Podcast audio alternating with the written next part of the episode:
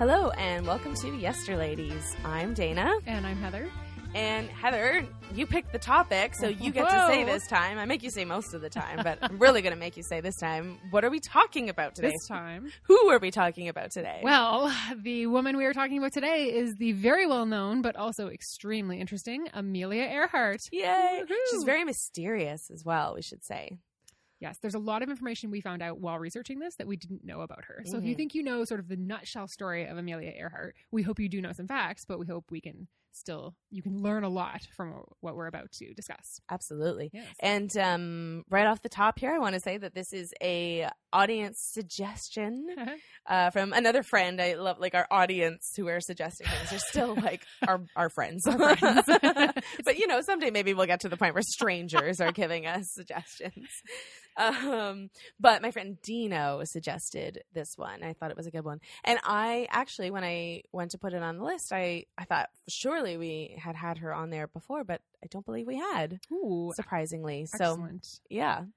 Even the well-known ladies, we've got so many ladies on our list. It's true. It's true. and sometimes we prefer them. to focus on lesser known Yes. ladies, which I think maybe is why we had skipped her because we figured, ah, Amelia Earhart, you know, everyone. I feel like her. though, if I had thought of her, I would have put her on the I- list. right. And I'm glad, I'm so glad that Dino suggested her Yeah. because now we got to dig deeper into her story. So, Yeah, this is neat. absolutely. Yeah. I think, uh, yeah, Or fly higher Oh into her story.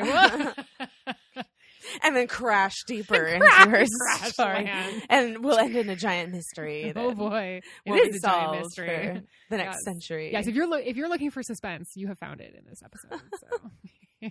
there you go. um, so we're just gonna dive right in here. Uh, Amelia Earhart was born uh, July twenty fourth, eighteen ninety seven. So right at the cusp of the new century, and she is like such a twentieth century Mhm. woman. you very know? much so. Yeah. I love that so much, and she's very much a like. That's the other thing I really liked about her. I mean, yeah, like all the stuff to do with her death and the crash and all of that is fascinating. It's Mhm. a big mystery, but I really enjoyed learning about what kind of a person she was and how she really did like want to be a model for independent women. Yes, like very consciously. She very Mhm. consciously acted and and you know strove to be this role model and strove to be really strong and independent and self sufficient. And even when um, I don't know, they were describing her different talents and and her aims and that they said even if she couldn't, she would try something and wasn't super good at it, she would still like hope to open that field up to women or encourage other women to get into it. And Mhm. and yeah, she was. She was such a great, strong feminist figure, and She I admired that more and more as I read about her. The other side of her coin, though, I found very interesting. There's this really great. I don't know if you read it, but there's this great New Yorker article, um, "The Missing Woman." Did you read this one? No, Okay. Um, and it's interesting because it takes a slightly more, um, what was it, critical? Like, it's not critical of her. Mhm. It's just a kind of a more realistic, because she is, like, she's, like, looked on as this, like, iconic right. heroine, you know, daring, adventurous, like, you know, um, and the writer kind of was like, no, she's a real woman, and like, here's some of, so like, she was kind of ambitious to a fault, and and not that this is necessarily bad, any of these things are necessarily bad, but she was also very conscious of her image and like very much aware, and like, she was kind of. I mean, it was partly that she was managed and promoted, but she was like Sure. an active participant in that, and you know, she was always being compared to um, Lindbergh. Mm, right. And whereas he apparently genuinely was like shy, hated the limelight, and was like, he hated that. She, well, she may have been painted sometimes as like, oh, you know, down to earth, whatever. She, like, no, she didn't hate the limelight. She sought it out and like she, she lectured everywhere and like she, you know, did all of this stuff. And I was going to say she was on fairly extensive speaking tours yes. and such, especially organized through her publisher, and Yeah. we'll get into that. But all of her own free will, and um, yeah absolutely but yeah just the, this the um, this new yorker article made the point that she was um, she was very kind of media savvy and very image conscious and she was definitely curating her her image Right. in the public eye um, which again there's not necessarily anything wrong with that but i i did like that this new yorker was like okay here's this real woman and like you know what was she kind of doing? And you know not just venerating her as some kind of you know saint of the air. So uh, as i said um, amelia earhart was born in 1897 in kansas in atchison to her parents, Amy Otis and Edwin Stanton Earhart. Uh, she had a sister, Muriel, who was born two years later. Um, and then, as it turned out, throughout her childhood, she ended up living mostly with her maternal grandparents in Kansas, um, in Atchison. And then I guess she would spend the summers with her parents in Kansas City. Um, and I, from what I was kind of reading, it sounds like her parents, her dad in particular, had he had a drinking problem, and you know they had trouble kind of getting things together. And um, it sounds like they, like her mom was fairly upper class, and her family was fairly disapproving when she married this guy who wasn't as upper class, I guess, as, as she was. And he was, they were kind of spendthrifts, and they they like you know her family kind of provided for them and then they like ripped through that money and i guess this was the kind of thing and i guess this was a thing that like amelia like later in her life um, before she disappeared um, she was supporting her mother and i guess in letters like you know with like ch- sending checks or whatever to her mom she was rather kind of kind of uh, imperious and condescending about about doing this um, which I, you know it, probably she was out of patience with Sure. this kind of behavior If you've been doing it for decades, it Yeah. get old. Yeah. Yeah. yeah Especially if they're not spending it responsibly and you're still supporting them. that, yeah that would get old fast. I understand so, her, Yeah. her her frustration i Yeah. guess but uh I read that her father seemed promising, but that never really lived up to his yeah his their expectations of him, partly because of his alcoholism and and her parents spent a lot of time separated. So they they separated and got back together and separated, and this went on for for a long time until their eventual divorce. So yeah, it was sort of a, a fragmented childhood, and she moved around quite Mhm. a bit. And and yeah as we say she spent a lot of time with her grandparents Mm-hmm. um who apparently disapproved her grandmother at least uh disapproved of amelia's habit of um, roaming around outdoors uh riding imaginary horses climbing trees sledding and hunting and i guess this was rather tomboyish behavior that was not approved by her grandmother well, I especially like that she hunted rats with Yeah. a point twenty two rifle. I know that her didn't, her, and her dad, like, yeah, kudos to him because he, Right. like, he he often gave her gifts, right? That were kind of more at the time considered more appropriate for boys. Right. Things like baseball gloves and bats and yes, um, yeah, a Yeah. 22 caliber rifle for shooting rats. it just struck me. I was like, oh, hunting rats. Yeah, I, I guess you can hunt rats. I guess it struck me as funny. I expected like hunting rabbits or squirrels. And I was like, Rats. or rats. yeah, Well, I mean, if you're gonna hunt something, they're probably everywhere. frankly, right? yeah, Yes. I guess I'm a little more okay with hunting rats It's than true. anything else. I also have that she kept a scrapbook of newspaper clippings of women who were in non-traditional careers. I So liked that yeah, too. That was a nice little detail. I thought it was like her her own little Yester Ladies uh, collection. I know. I kind of thought that too. Like, aw. yeah, I was like, you're just like us, Amelia, or we're just like you. yeah.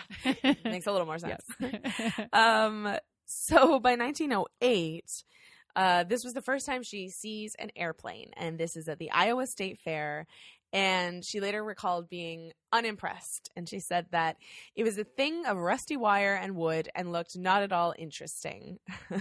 so it wasn't until kind of a decade later at a stunt flying exhibition that her passion for flight kind mm-hmm. of really took off, oh, which is a nice little. the aviation puns are going to come thick and fast. I think they might, yeah. well, when you said at the beginning dive in, I was going to be like nose dive in. there you go. oh boy. so um in the period kind of 1910 to 1915 so this would kind of be her teenage years uh unfortunately these were more difficult years um her grandmother who had mostly raised her died in 1911 her dad as we said was struggling with alcoholism and he kept losing jobs um apparently at one point he checked into a sanatorium to rehabilitate himself uh, they ended up moving to St. Paul, Minnesota in 1913. And when her dad is like, he just can't recover and find a job, um, this is when I guess her mother left her father and moved um, Amelia and Muriel, her sister, to Chicago.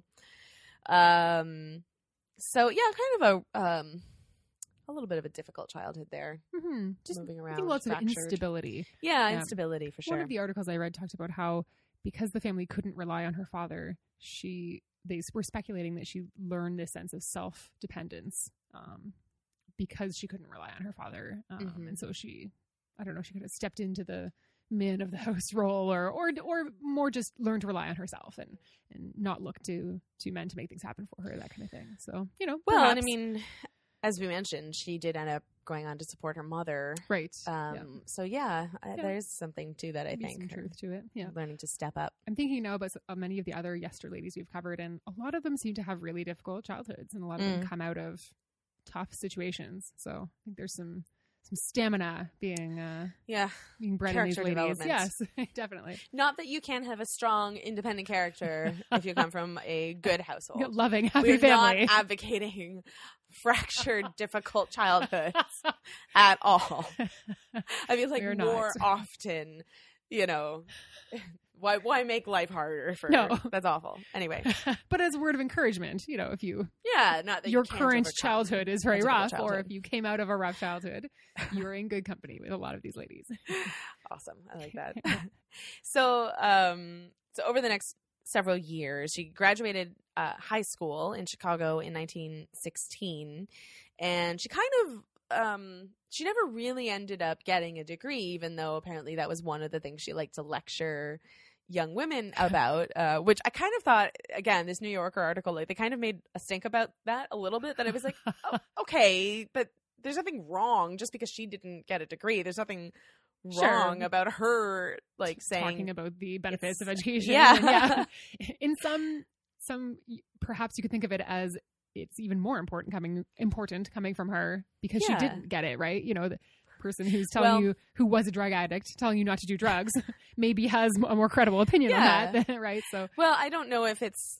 Uh, I don't know. It, it's just it's an interest. I really liked this New Yorker article. It was Mm. really interesting and and really well written. Um, but uh, yeah, that one little thing, I was kind of like, okay, like lay off of her. She's allowed to recommend that people go get a, a degree, even though she doesn't have one. But I think the point the author was kind of making was that she did have a tendency to kind of like, she would try one thing for a while and be like, I'm going to do this, Mm. and then like not follow through. And so she kind of had a tendency to move from one thing to another.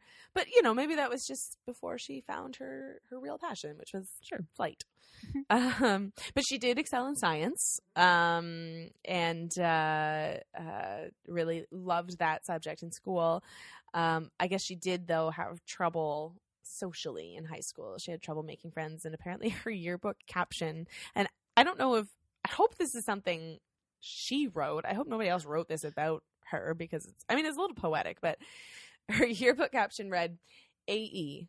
The girl in brown who walks alone." Aw, I know. dear.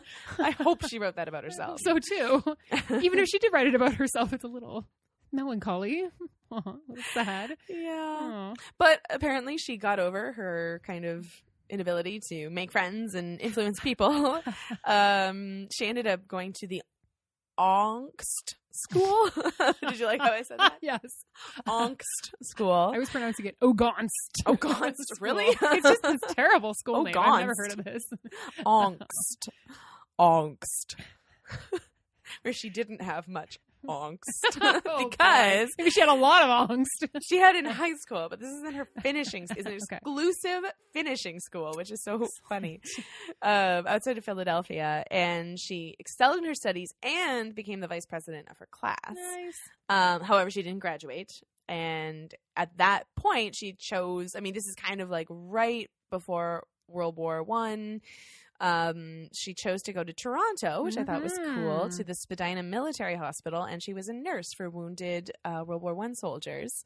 And it was in this period I was like, okay, this is awesome. I love the Canadian connection Yes, because it was in Toronto that she attended a flying exposition and um, kind of I think this is the first time her passion for flying really got ignited, which I really love. And apparently, um, a, a stunt pilot dove at Amelia and a friend of hers, and she had this great quote. I am sure he said to himself, "Watch me make them scamper." but she stood her ground, and uh, she later talked about it as a personal awakening. And I didn't understand it at the time, but I believe that little red airplane said something to me as it swished by. She had some great quotes. Yeah, she did. She's so quotable. She Yeah, is. Yeah. I loved that too. And when I saw Toronto in there and like the Spadina military hospital, I mean, Uh-huh. Spadina is a huge name in Toronto. And I was Mhm. like, yes, we made, we made a whole bunch of like important, you know, sort of seminal Earhart like history here. Was- Yeah, I know. it It's like wonderful. in Yeah. Toronto. That's right. Right. there. Not. I'm. I'm sure it, her passion for aviation would have been awakened elsewhere. just about anywhere, right? But it's Still, it so exciting that it happened here. Yeah. And her sister Muriel lived in the city, which is why she traveled Oh, to okay. I Toronto. didn't realize Uh, that. yeah, when she was 21 to visit Muriel, and then ended up staying and taking on this nursing role, like you said. And they said that when she was nursing the soldiers, um, she really enjoyed interacting with the aviators and would talk to them about their jobs. And then she would go to the nearby airfield and watch them do flight training and maneuvers. And it was a Royal Flying Corps. Uh, or sorry, Royal. Royal Flying Corps. Corps. Whoa, Heather. oh dear.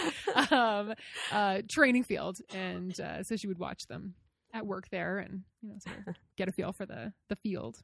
That's all. Sorry, you of go. course. That's going to come up again, I'm sure. I'm going to be teased with that for You might.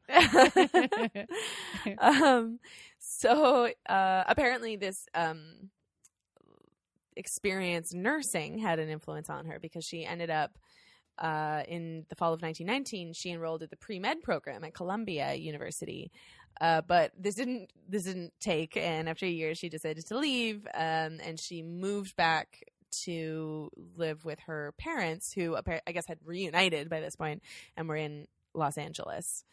Um, so 1920, we're at here, and this was the year um, she went to an air show uh, in Long Beach with her dad, and this was the first time she had a ride in an airplane. And she said, "By the time I had got two or three hundred feet off the ground, I knew I had to fly," which is pretty cool.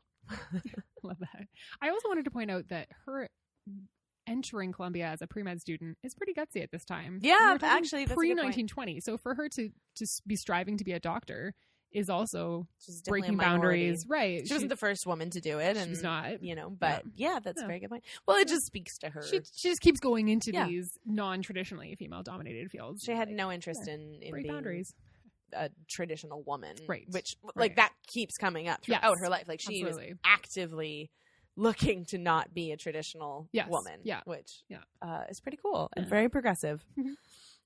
um, so she had her first flying lesson in 1921 on January 3rd, apparently, with a woman named Netta Snook, which is a great name, and I love that she took flying lessons from another from woman. another woman. I I'm assuming that Netta is it a- was her first Yeah. name was Anita. So Oh, okay. Anita Snooks, but they called her Netta Snook. that's so cute. Amazing. That's amazing. So apparently during this period, um, she, I mean, flying lessons had to have been expensive, right? Yes. So she was working as a truck driver, a photographer, a stenographer, uh, all to pay for these lessons and to save up money to buy her first airplane, which was a Kinner Airster biplane, and it was yellow, and she called it the Canary, and I love that. I knew you would love that. I love that. If I bought a plane, it would totally be yellow. Canary. Yes. as soon as I read bright yellow, I was like, Dana is gonna love this. I loved it too. And I have a few details. I don't know if you had these about during her uh, flying lessons, how she sort of transformed herself and very No, consciously into an aviatrix.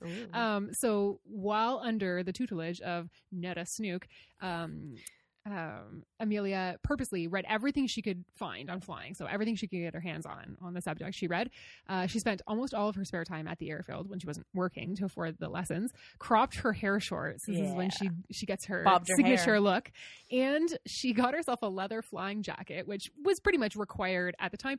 But she was really nervous that the other um, pilots would know that she was inexperienced because it was brand new. So she slept in it three nights in a row to give it like a worn, crumpled look. That's awesome. yeah, it was great. That's a nice detail. She's really trying hard to fit in and yeah. be like one of the pilots. That's really cool. and it only took her six months from her first flying lesson to purchasing her plane. So she was Yeah. like, got in there and hit hard and knew what she wanted and just dove right in. Yeah, that's pretty cool.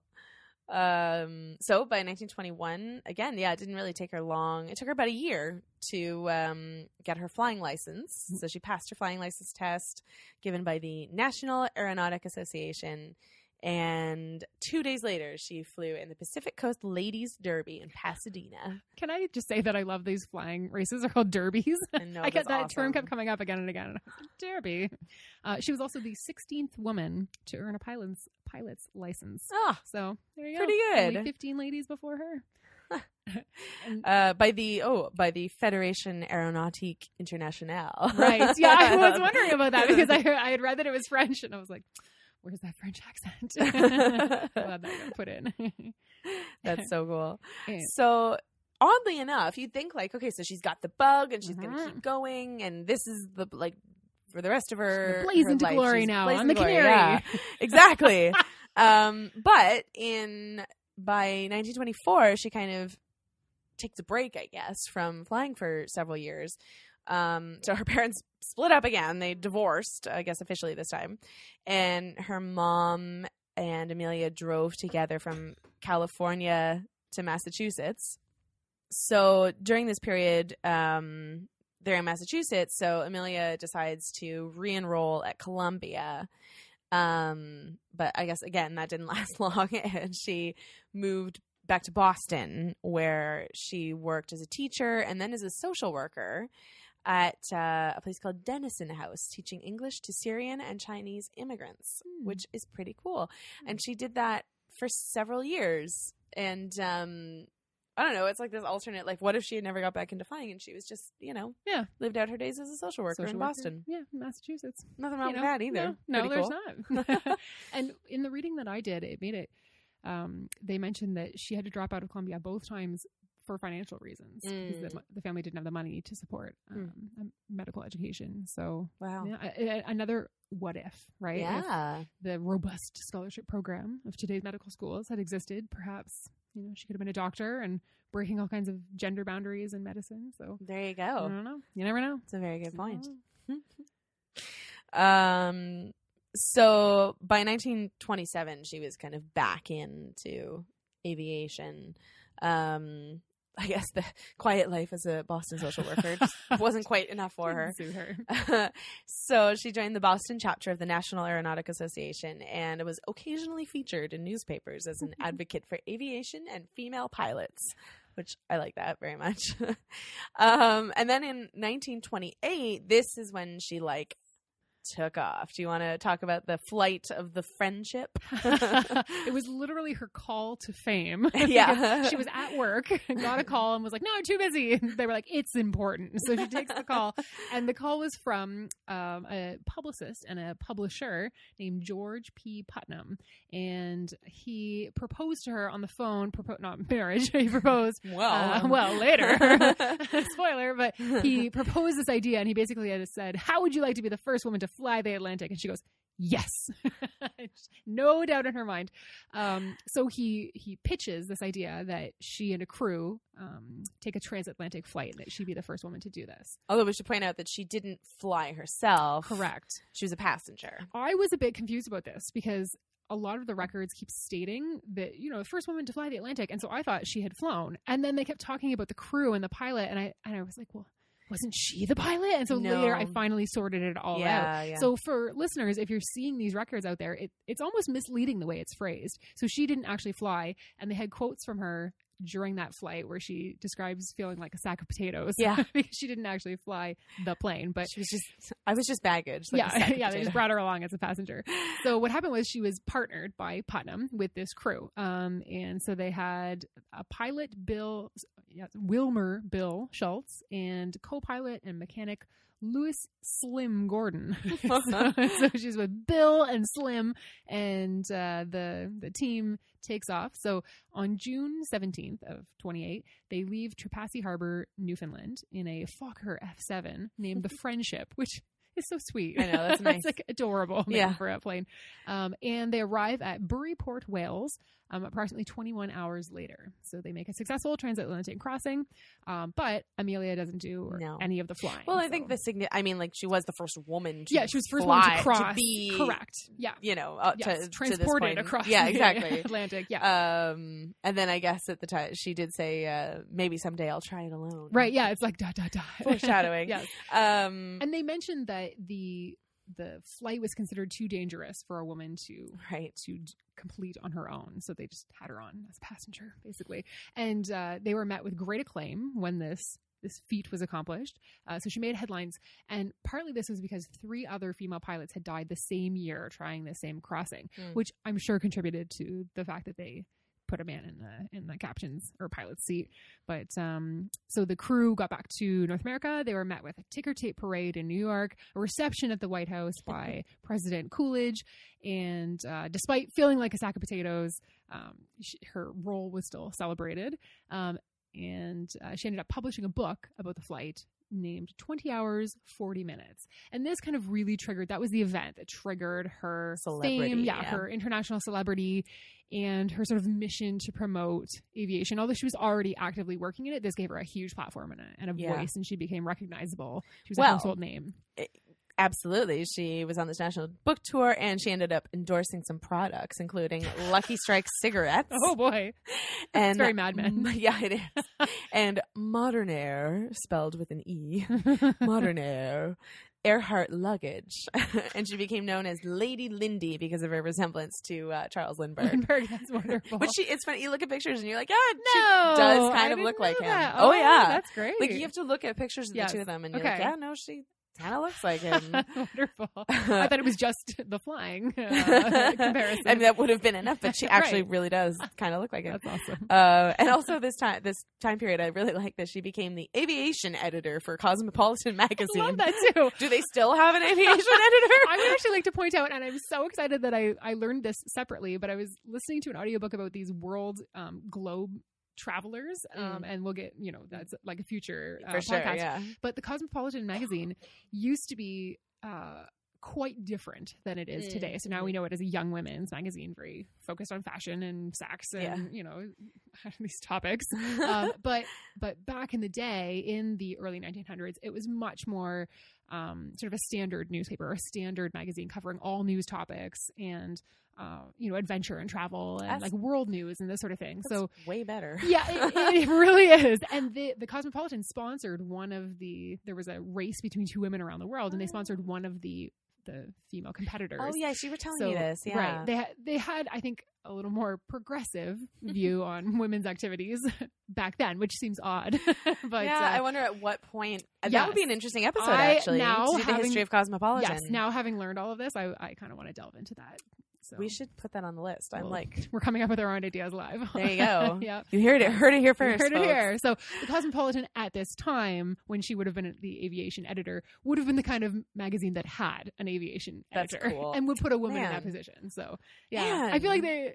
I don't want to, you know, No, I mean, Cosmopolitan, but Yeah, I if you like, read Cosmo, like no shade not at all. judging. Like, We're you not enjoy. Cosmo, um, but I feel like you know they kind of went downhill from maybe what we would have preferred to read. So yeah. if they were following really hip female aviators today, I would think more that of them. like women's magazines in general would be an interesting topic because it it, would very much. I don't know, there it, it is kind of a I don't know, like a pink ghetto, I guess. Yes. I feel like uh, stuff like women's magazines and what you know everybody refers to as chick lit and Mm. like rom coms, Yeah. all the kind of like yeah. well these aren't you know because they're they're made primarily for women they're like fluff they're right, not brainless. and- yeah. right. they're not heavy hitters and like books that are written you know by and about young women with romantic like they- o- obviously they're not they're not going to be award winners. This is a digression. But i'm sorry it shouldn't but like be obvious, but yeah. that's and i mean it's it's i don't know it's part i don't know it might be partly a self-fulfilling thing especially with the magazines because they do i mean yeah you're at the grocery store and you're like oh, okay. And there, there's obviously an audience for that because oh for sure and again there's, there's nothing wrong with that but it just seems yeah. like they're all yes, like that like Yeah. all of the women all of the magazines aimed at women right. are rather stereotypical Right. i would say I get the sense that Cosmopolitan earlier on in its life wasn't primarily a women's magazine. And so I think it was Oh. like the New Yorker in the sense that it was just for everyone. And I think that shift came as its audience changed or they changed it to a Hmm. female audience. okay we, Which is disappointing and we, we really need to investigate. we this. have to do Yeah. we can't talk anymore about cosmo Okay. because we have to do an episode on it. Yes, i'm but- sorry that was such a digression Sorry, but I love that she Earhart is dipping into you know literary life as well, right? She's editing magazine articles and this sort of thing. So Yeah, it's pretty cool. Great. Yeah. She's a little bit of a Renaissance woman. Yeah, well, Doing all sorts of different things.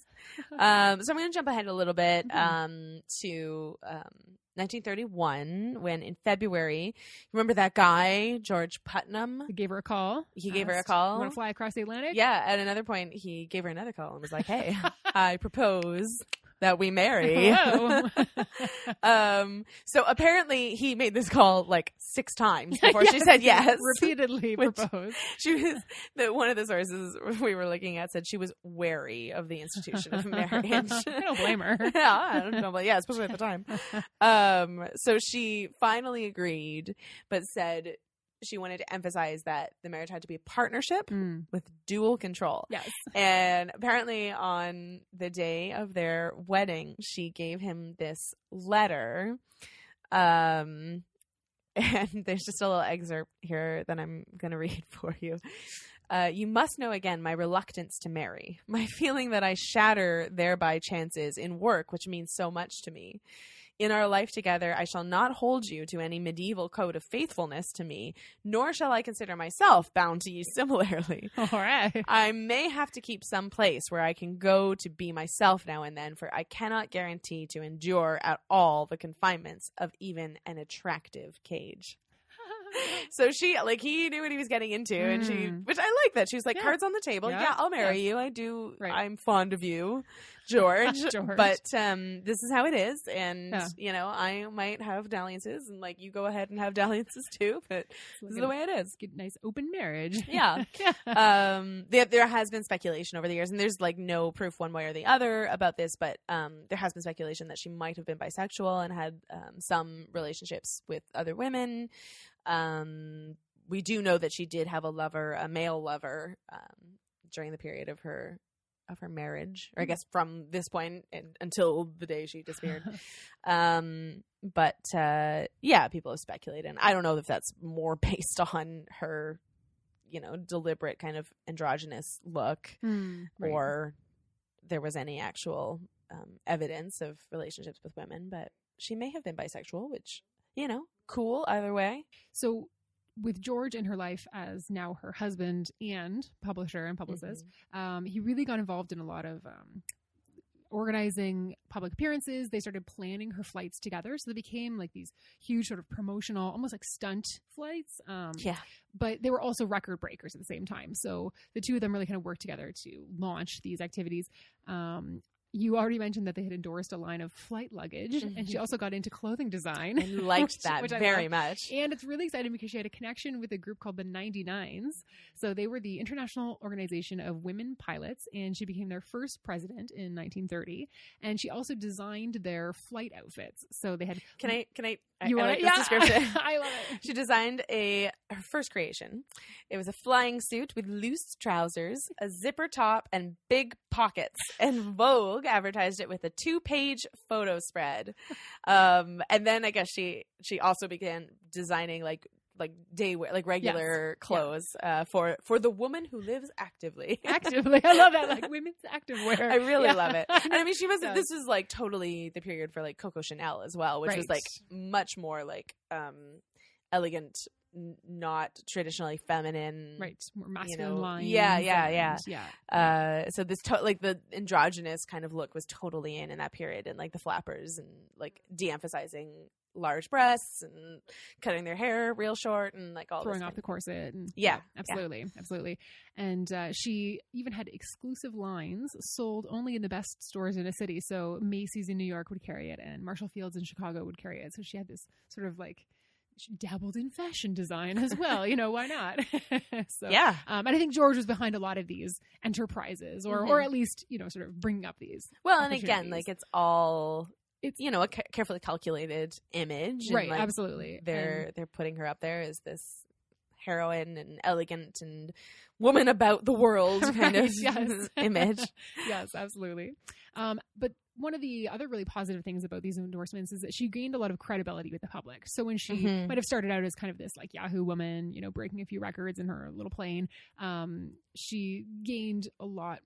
Well, and like, go ahead. yeah, so and just business like was seen as respectable. Yes, and yes. um, a role model. Like Mhm. really, you know, a lot of little girls really looked up to her. She wasn't seen as some kind of flying harlot. Um, or like threatening. She was No. threatening traditional masculinity, yeah, which is surprising. And I yeah, guess it's an interesting line that she walked. Right. Yeah. Um, yeah. yeah.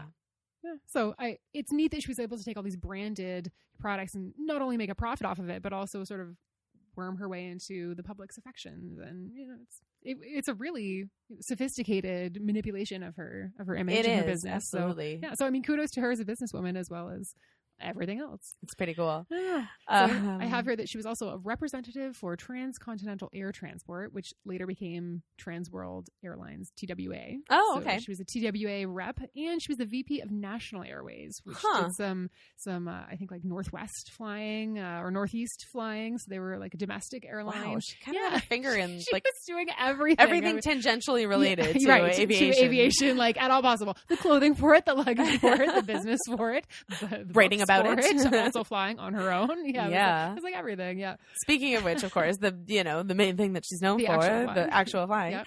in uh, May of 1932, May 20th and 21st.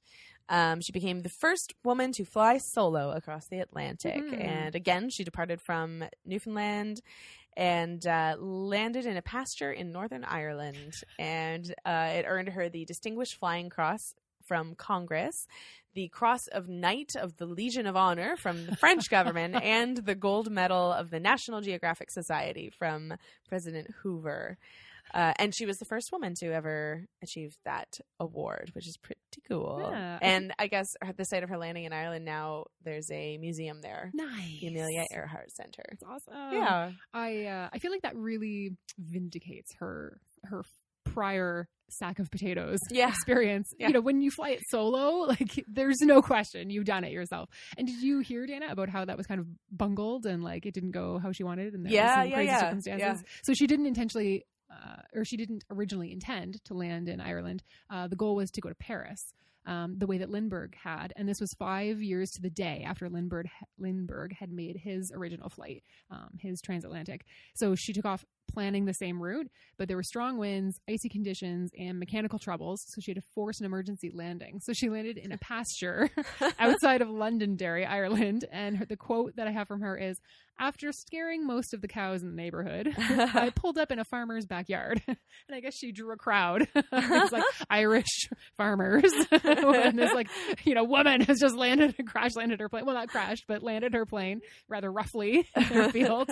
I just think That's that's, awesome. so wonderful. yeah, that's pretty cool. you know, but it, but again, it, it proves her ability to act under pressure Mhm, and make sure. you know emergency decisions. So No, uh, again, one other thing, I'm gonna this New Yorker article, which the more I'm like saying about it, it really sounds like it's super critical Oh, of boy. Amelia Earhart, but it- it wasn't really. But, right, Um, I guess people who have who have like biographers, people have researched her, and maybe people even at the time, um, she wasn't apparently like necessarily the best pilot out there. Like Right. obviously Yes. she was she was decent enough to like be the first yes. woman to fly across the Atlantic and set all these records and everything. But um, I guess you know compared to some others, but she just had this ability. Like I think it was partly a cult of personality, right? And because she was so um, good at managing her image, that meant she was good at getting funds together to fund these record-setting flights.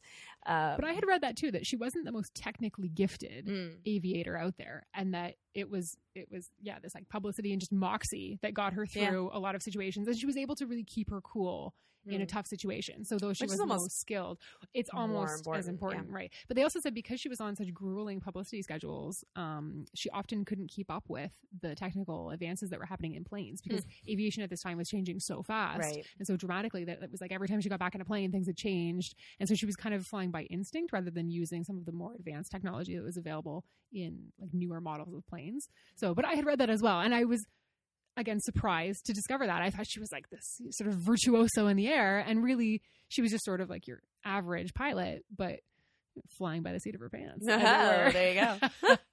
so I'm kind of going to skip ahead a little bit Yep. to the fateful trip, but just kind of mention that, like, you know, in the 30s, this is when she's super famous and like Mhm. You know, became a good buddy of Eleanor Roosevelt, which is pretty cool. yes. Um, she, you know, won all sorts of trophies and things. Well, Um, I think the biggest thing was she was the first person to solo from uh, across the Pacific Ocean. Yep, So she from Honolulu to Oakland, California. Yeah. um, yeah, so she had all sorts of flights. She did a round the world uh, trip.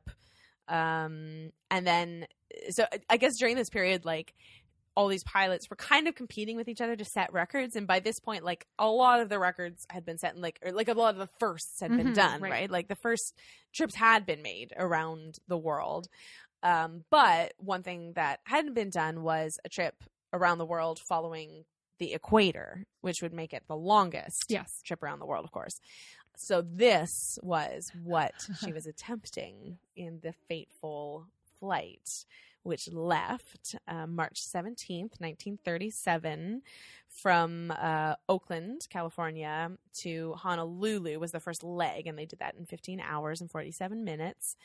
Um, and then when they tried to continue from Hawaii three days later, the um, there was a technical problem. They had to call off the flight, and there was like, I think they had to send the plane back to California for repairs, and then eventually, Mhm. so there was kind of this delay, and there were some technical problems before they got going again.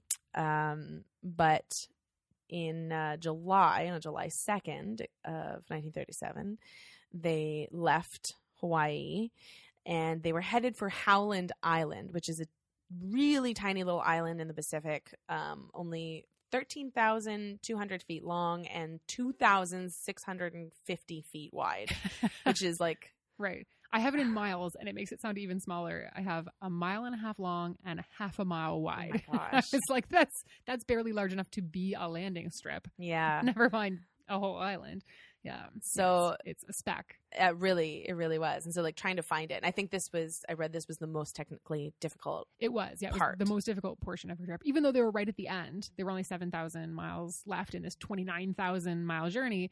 Um, and I was reading a bit about um, the aids that she had along the way. The U.S. Coast Guard had stationed a ship called the Itasca offshore by Howland to be her radio guide, so she could constantly radio it. And it was basically like her beacon to where the island was. And then two other U.S. ships were ordered to burn every light on board stationed along the route as markers. So hopefully she could kind of find one and then like leapfrog to the others along the route in hopes that they can get her safely across. Yeah. Um, and her quote was that Howland is such a small spot in the Pacific that every aid to locating it must be available. yeah. So, she was well aware of how Of the difficult it was. difficulty. Yeah. And it was also like, they had to time it right because they had like barely enough. Fuel. Yeah, they had fuel to to strip get- the plane of all the Yeah. unnecessary equipment so that they could load more fuel, and they managed to get her 274 more miles of fuel in the plane. But there's still some speculation, or a lot of speculation, That she it- ran out of that gas. wasn't enough. Yeah. Right. All right. So they took off on the second at 10 a.m. from New Guinea, and it was supposed to be perfect weather, but they quickly flew into clouds and rain. And Noonan, who uh, was her navigator, preferred to use celestial navigation. So he's navigating by the stars which is obviously complicated if you have overcast skies. So Mhm. he's at a disadvantage here. Um, and by dawn, however, so they fly overnight, and then in early morning, they're in communication with the Itasca, which is the boat waiting for them at Howland. They're reporting cloudy weather. They're asking the ship to take their bearings, and they're sending constant messages. Uh, sorry, the ship is sending them constant messages, but they're not sure if they're getting through. So they're not sure if Earhart is getting these messages or what's happening almost all of the transmissions that the Itasca is picking up were faint or broken by static. So it's really communication is extremely difficult at this point. Um, at 7:42 a.m., the Itasca picks up the message. Quote, we must be on you, but we cannot see you. Fuel is running low. Been unable to reach you by radio. We are flying at 1,000 feet. So that was one of the last clear messages they received from her. Um, 845, she reports we're running north and south. So by this point, they're doing sort of a grid pattern to try to Mhm. find the island because they know they're in the area. They just can't spot it. And then nothing further was heard from her. So that was the last thing the Itasca reported hearing. Or nothing officially. Nothing official, Nothing correct? sure, Yes. yeah. So that was the only thing, the last thing recorded that they heard. Um, and a rescue attempt is begun immediately. Like within hours, they had ships out, planes out looking for her. It was the largest air and sea search in naval history um, at that point. So um, I, I think also, well, I'm sure because she's such a large name and this is such a record breaking, you know, mission that they're they're really putting everything out there to try to find her.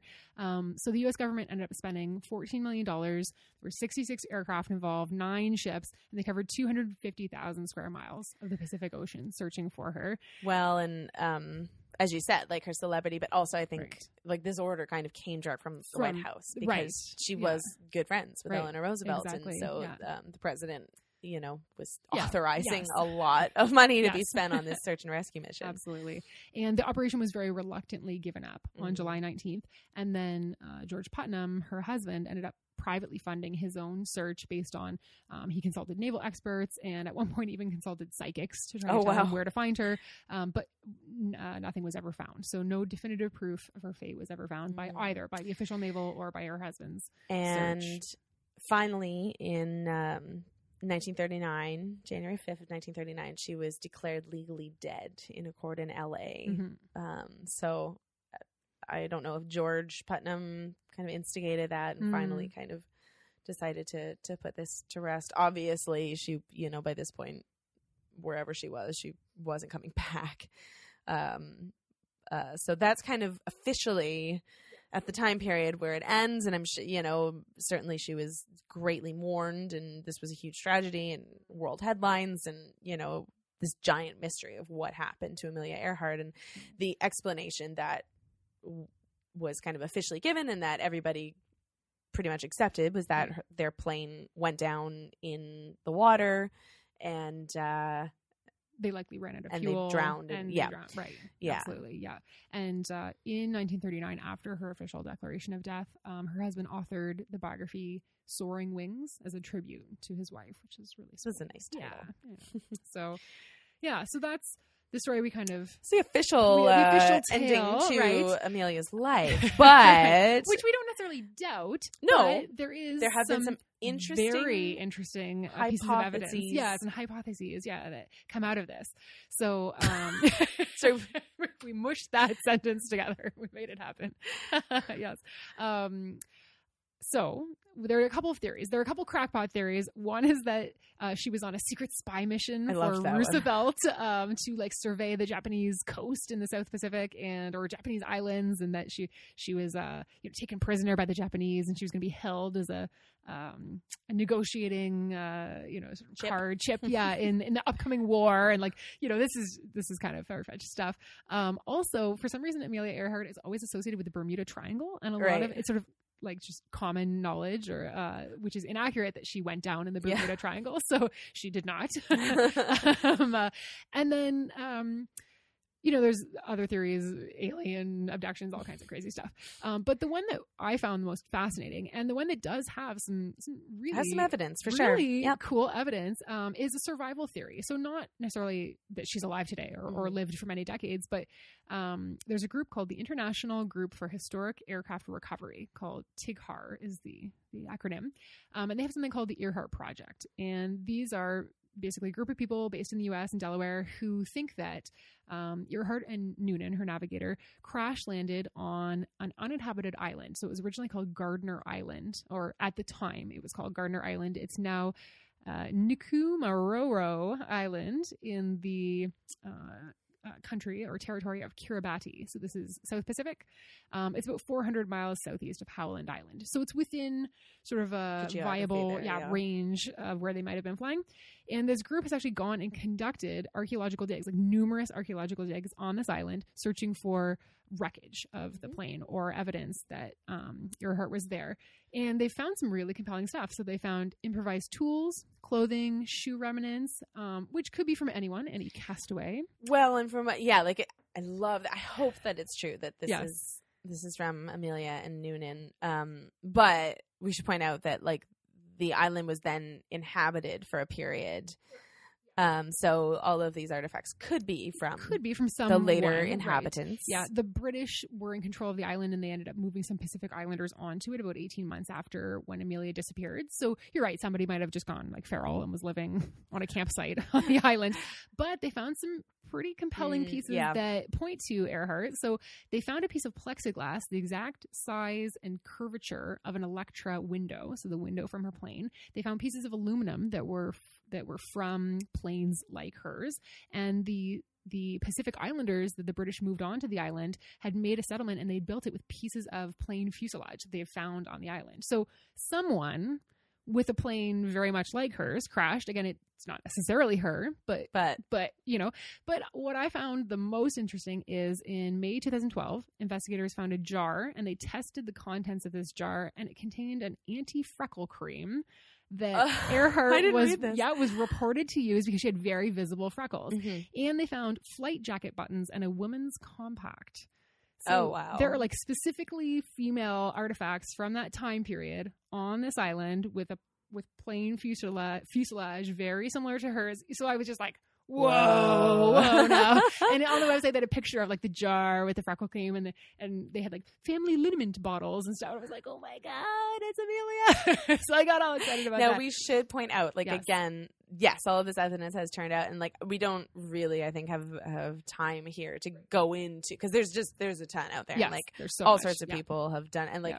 this is still very much up for debate, Yes, and, and there even are this experts on both website sides. Says that it's a hypothesis. They said Right. we're a group investigating the hypothesis of this. Yeah. So But you know, you know. know, you should you should read more about this because there are other people who are like, well, okay, but there's also like this concern, this concern, this concern that like this doesn't address, and like, you know, there's there's a lot of evidence kind of on both sides, and it is still definitely a mystery. But yes, it is extremely tempting to. it's so delicious to consider is. the possibilities that she may have lived for longer. And there was radio transmissions that you know Well, were I, there was one. sort of thing. I really like this one, though. Yeah. So there were these, these mysterious radio transmissions Yeah. that, for a couple um, of days after yeah, her plane went down. that the this one investigator talked about. Yes. Like he kind of traced them to. There was um, a housewife in Melbourne, Australia, who picked it up. There was a, a woman in Texas who picked it up. But my favorite was a young girl, fifteen year old This girl. was what I was. Yeah. in Fort Lauderdale, Florida, who um, was listening to the radio.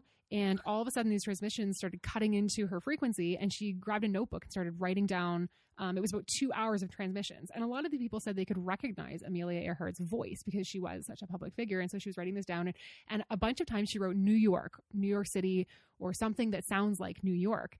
And the group, when they got to um, this Gardener's Island, uh, realized that there was a U.S. no, sorry, a British ship that had been abandoned on the island called the Norwich City, which, if you're saying it over a crackly radio, could sound like New, New York, York. City. Um, and so they were speculating that this could have been Earhart trying to give information about where she was, what she was seeing for people who were looking for her. And when all these radio transmission signals are triangulated, they kind of point to the island. And uh, do you have more to add about the? the Well, I have- Betty was her name. Uh, yeah. I, I there. I guess there are two. It must be the same girl, Betty Klenck. Yeah. Okay, so I have that she was in St. Petersburg. Oh, sorry. Yes, it was. I said the wrong city. Oh, okay. Um, and um, some of the other kind of things that she wrote down. Um, she heard someone say, "This is Amelia Earhart. Mhm. Help me." Um, and then also she was straining to hear, like she heard like a woman crying and calling for help and arguing with a man who seemed to be delirious, um, and saying things like "water's knee deep" and "let me out."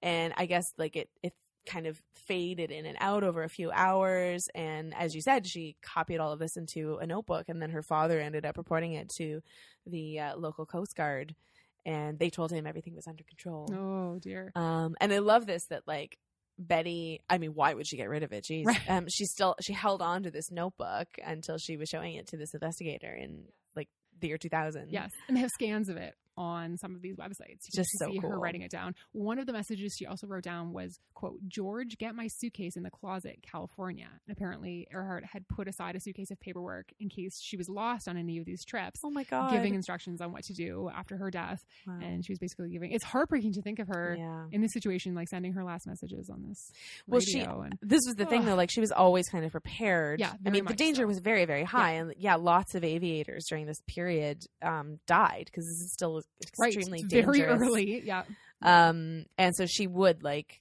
this was something she would do was was leave letters yeah, she was prepared for to be read yeah. in the case of her death and she kind of had the attitude that like she was okay with it if it happened but um still horrible And we have a quote of. of. her of hers from one of the letters that she left um, for her husband, and I think there was a similar one left for her father in case of Mm-hmm. her death. So, if you're ready, we can end with that. Yeah, that's well. Um, yeah, do that, and then and then we'll just kind of read off a few of her Oh, to yeah, end on a high note. Read, Yeah, read from the yeah. letter, and then we'll end on some of her records. So the quote she has starts Please know that I am quite aware of the hazards. I want to do it because I want to do it. Women must try to do things as men have tried. When they fail, their failure must be but a challenge to others. That's pretty great, There you go. Amelia Earhart. That's Amelia pretty Earhart cool. is challenging you. yeah, and she definitely set some high bars. Mm-hmm. Um, so she set all sorts of speed records. Um, and in multiple planes, too. like Yes. multiple different types of planes. And yeah. Um, so she was, uh, as we said, she was the first woman in 1932 to fly solo and nonstop across the Atlantic. Um, also, the first person to cross the Atlantic twice by air. She was the first woman to fly solo and nonstop across the United States. She then reset her transcontinental record, so she like outdid herself. Um, she was the first person to fly. So, so she set a lot of records as like the first woman, First the first female, woman, but she also set records as just the first person, which is super awesome. First person in 1935 to fly solo from Honolulu to Oakland, California. Um, she set a speed record between Mexico City and Washington, D.C., also in 1935. And also, again, 1935, she was the first person to fly solo from Mexico City to Newark, New Jersey. Mhm. So she definitely set her fair share of records. And if she had lived, yeah, I'm sure she would have set more. even more, absolutely. I mean, Yeah. it's uh, it's interesting to think about, you know, what she would have done later in life if she had Mm. if she had survived and carried on. Oh, one just one of the crackpot theories that always made me laugh was that well, she survived the um, that flight and like. It was I don't know whether it was like a, supposed to be a deliberate ruse or whether this was like she saw an opportunity, uh, but she survived that flight and then like secretly made her way back to the U.S. and lived out her life as a housewife in like New Jersey or something. I remember reading that too, when I was like, "Why would you ever think that's what Amelia would have yeah, wanted?" that's what this woman Right. would have done for sure. So who knows? It's not the- sully her memory by giving that any credence at all. Such nonsense. she just was not the type. Not at all. this. Not at all. So, so there you go. There's Amelia Yeah. Earhart, and I mean, even though she is definitely one of the more well-known yester ladies that we've Right. talked about, um, that what I do love is that yeah, we are setting out to like talk about a lot of lesser known women and events in women's history. Um, but I do still like covering these these famous women because there's so much stuff that most people don't know, right? Yes. um, Yeah. there's always the kind of like, yeah, like I know who Amelia Earhart is. She, you know, was this famous female flyer and she died in mysterious circumstances, blah, blah, blah. But like all of these details are things I never knew. Yeah, she was an editor at Cosmo. Yeah. she was hired as faculty at Purdue, which we didn't even get into. And Right, She had yeah. all these different roles that you just There's no so much, really. Like Yeah. we, you know, we've, this is kind of now one of our longer episodes and there's so much more to talk about. And like, yeah, yeah, we we skipped over we a did, lot of we skipped over a lot. So you Yeah. really should read more about her and definitely like all of the stuff, all of the evidence about, um, Heather was talking about this theory about yes, her. and we'll we'll post the link to the we absolutely will. Yeah. website. Yeah, and I mean, I think partly because she's so well known, there is a lot more evidence about her because people have done more research. that's so I like to think case, yeah. that you know if we if we promote some of these lesser known yester ladies more, you know, maybe more about their lives will come out. I hope so. You know, we I can hope so. We can shed light on all of them. But there is definitely lots more to read about Amelia Earhart. So, as always, I will recommend that you check out the additional resources that um, I'll post along with uh, this episode. Um, and, you know, once again, please get in touch with us. We love Yeah. to hear from people. We love to hear from friends who we know in our personal life, but we'd love to hear from strangers Friends too. and I we strangers. still I have no idea whether we have any like persons unknown to either one of us listening to this podcast, but hey, you know, what, let us know if you don't right? know either of us personally. Please let us know because If that you're would a make both of our stranger, days. We hope that soon you will not be a stranger to us. Yeah, there you go. That's nice. Yes, if you don't personally know Heather or myself, please write in because that would totally make our day. Totally. um, and you can do that. Nice little segue. You can do that by getting in touch with us on Facebook. You can find us uh, at uh, facebook.com slash yesterladies. You can find us on Twitter. Our handle is at yesterladies. You can write to us through email the old fashioned way at yesterladies at gmail.com. Uh, you can also, I, I always forget to mention that on our website, we, we post all of our episodes as blog posts. Um, you should totally check them out because I write these clever little They intros are- for all of them. They're adorable. They are just so great. Thank you. Great photo. I always choose a great image too. I admire them every other week. Thank every time you, they're posted, Heather. I'm like, where did you come up with this stuff? I feel like. I feel like you're the only person looking at the website, but I put a lot of effort into it. So I- please check out the website. I reposted a lot of that on Facebook, so you'll, that's if true. you check Facebook, you'll see some of that too. yes, but Yeah. please click through to the website Yeah. because it's beautiful and, and you we're can very proud listen of it. right on the website. Yes, so you don't, can. If, you know, if you're not into podcast apps or that kind of thing, or you don't have a smartphone, you can listen right off the website. So it's still accessible as long as you can get the internet. There actually, yes, there is one other person I know for sure who listens that way and like Right. checks out our website, and that is Yeah. my mom because Moms! she doesn't do like you know the app on Yes. on Right. iPhone. My mom wouldn't either. So, if So there you go. If she's listening, basically our moms are using the website, and you can join them. Please do. Please join our moms. yesterladies.com so uh, as as we said please get in touch with us we'd love to hear more topic suggestions another little shout out to dino Woohoo, thanks dino. Dino. at good old Leddy library at the university of windsor thank you so much for suggesting amelia earhart i'm so glad you did this has been i think a really Yeah, Great episode. one. so until next time i've been dana And I'm Heather. and thank you for listening